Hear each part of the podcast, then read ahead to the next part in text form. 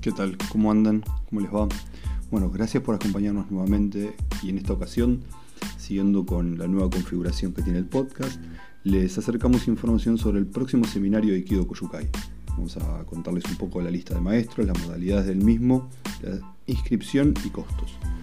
Bueno, si disfrutan el contenido, les agradecemos que lo compartan con sus contactos en sus redes sociales y si así lo sienten, pueden invitarnos un cafecito ingresando a la página cafecinto.app barra tomoedoyo. Ahora sí, vamos con lo prometido.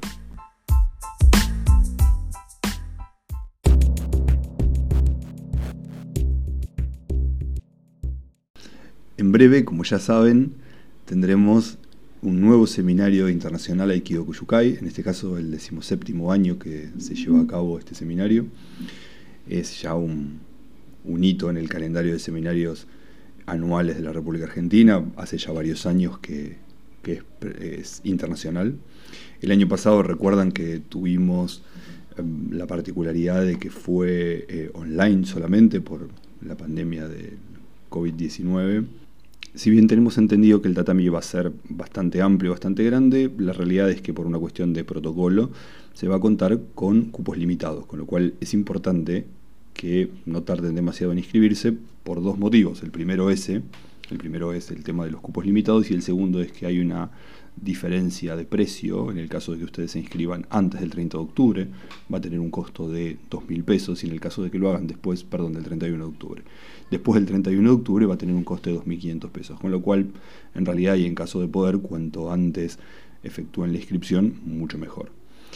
Em, eso es la información en cuanto al costo, ¿verdad? Luego la forma de inscripción es mediante una página de internet ¿sí? que eh, ahora le vamos a dejar, yo se las digo acá, es aikidoargentina.org barra coyucay 2021, de todas formas va a quedar en la descripción del episodio. Y toda la información, formas de pago y demás está ahí en la página. La verdad es que está espectacular la página para ingresar, tiene muchísima información y tiene justamente todo, todo esto, ¿no? todo esto que yo les estoy contando, las formas de contacto y demás. Hay un WhatsApp para realizar consultas y mail, aikidopalma.gmail.com. Con lo cual ahí pueden eh, realizar todas las consultas. Eh, como les dije y como les contaba hace un ratito, la modalidad va a ser el sábado en forma presencial, en tatami, digamos como solíamos hacer los seminarios antes, y el domingo va a ser en modalidad virtual, porque eh, los maestros que son del exterior, la mayoría de ellos no pueden viajar, con lo cual la forma que tenemos de incorporarlos a la grilla y de participar y de que participen es a través de la modalidad virtual. Así que eh, va a ser el, día, el día sábado estarán los maestros en forma presencial, el domingo en forma virtual. Y ahora sí, vamos a lo que estaban esperando, que era la lista de maestros. Aquellos que estarían confirmados, y lo ponemos en potencial porque siempre puede haber algún cambio y todavía aparte no salieron la, lista oficial, digamos el flyer oficial, pero bueno, eh, tenemos de buena fuente que estos son los maestros que van a, que van a dictar clases en el Koyukai. En el caso de los maestros que son de Argentina, no voy a decir la nacionalidad, voy a después aquellos que sean del extranjero, sí. Andrea Tassoli Sensei, Fernando Martínez Sensei, Alejandro Persano Sensei, Robert Sandoval Sensei, Juan Tolone Sensei, Luis Gus Sensei, Oscar Arca Sensei y Roberto Palma Sensei.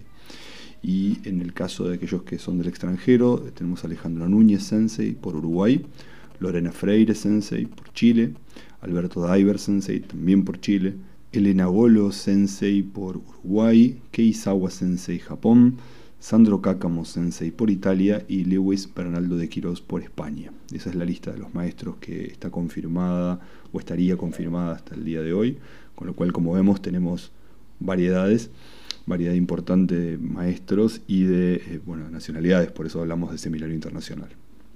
Creo que ese es un punto y siempre ha sido uno de los puntos más importantes de este seminario, ¿no? la posibilidad de ver distintos maestros de distintos estilos en un mismo lugar. no normalmente cuando va asiste a un seminario dictado por un maestro, dictado por solamente una escuela, tiene la limitación de que todos practican o más o menos de la misma forma, de una forma muy similar.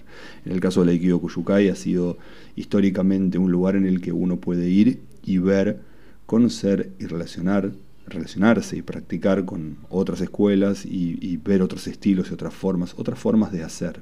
Creo que ese ha sido siempre un poco el espíritu del, original, digamos, originariamente de la creación de este seminario y bueno, creo que se mantuvo fiel a ese espíritu a lo largo de los años. Y es importante también resaltar que justamente a lo largo de los años se fue convirtiendo en un seminario internacional.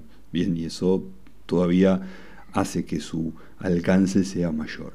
Con lo cual, eh, les voy a dejar también en la descripción algunos links para que vean videos de años anteriores. Y hay videos en YouTube de que se puede ver partes de seminarios de años anteriores. Con lo cual, si ustedes son han concurrido ya a algún Koyukai, conocen cómo viene, cómo viene la historia y si no, les recomiendo fervientemente que lo hagan porque sinceramente es un, es un, seminario en el que se puede disfrutar mucho, se puede aprender mucho y por sobre todas las cosas se puede compartir mucho en el momento de la práctica con, como les digo, practicantes de otros estilos, de otras formas y eso enriquece mucho la, la propia práctica.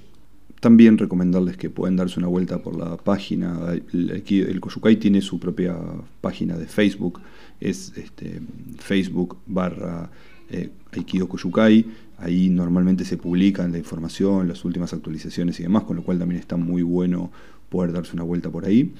Y por último, em, comentarles que va a haber un protocolo estricto para la práctica, donde va a ser obligatorio el uso del tapaboca se va a tomar la temperatura del ingreso y va a haber puntos de sanitización. Con lo cual eh, es importante también esto, saberlo, tenerlo presente, porque es uno de los puntos que nos ha tenido limitado en los últimos años, la práctica y demás, y si bien los controles se han ido flexibilizando, no se van a dejar de lado las medidas de protección y las medidas de cuidado de los practicantes. Esto es importante también, teniendo en cuenta el tiempo que venimos sin poder practicar y sin seminarios presenciales. Así que bueno, nada, esta es la información hasta el momento, esperamos que les sirva y que sea de interés. Nuevamente muchas gracias por acompañarnos hasta aquí y que la información acercada les resulte de utilidad. Si es así, les agradecemos que compartan este episodio en sus redes sociales y con sus contactos. Recuerden que nos pueden encontrar en redes sociales como arroba tomoedoyo o vía mail a tomoedoyo.gmail.com. Nos encontramos en el próximo episodio. Muchas gracias.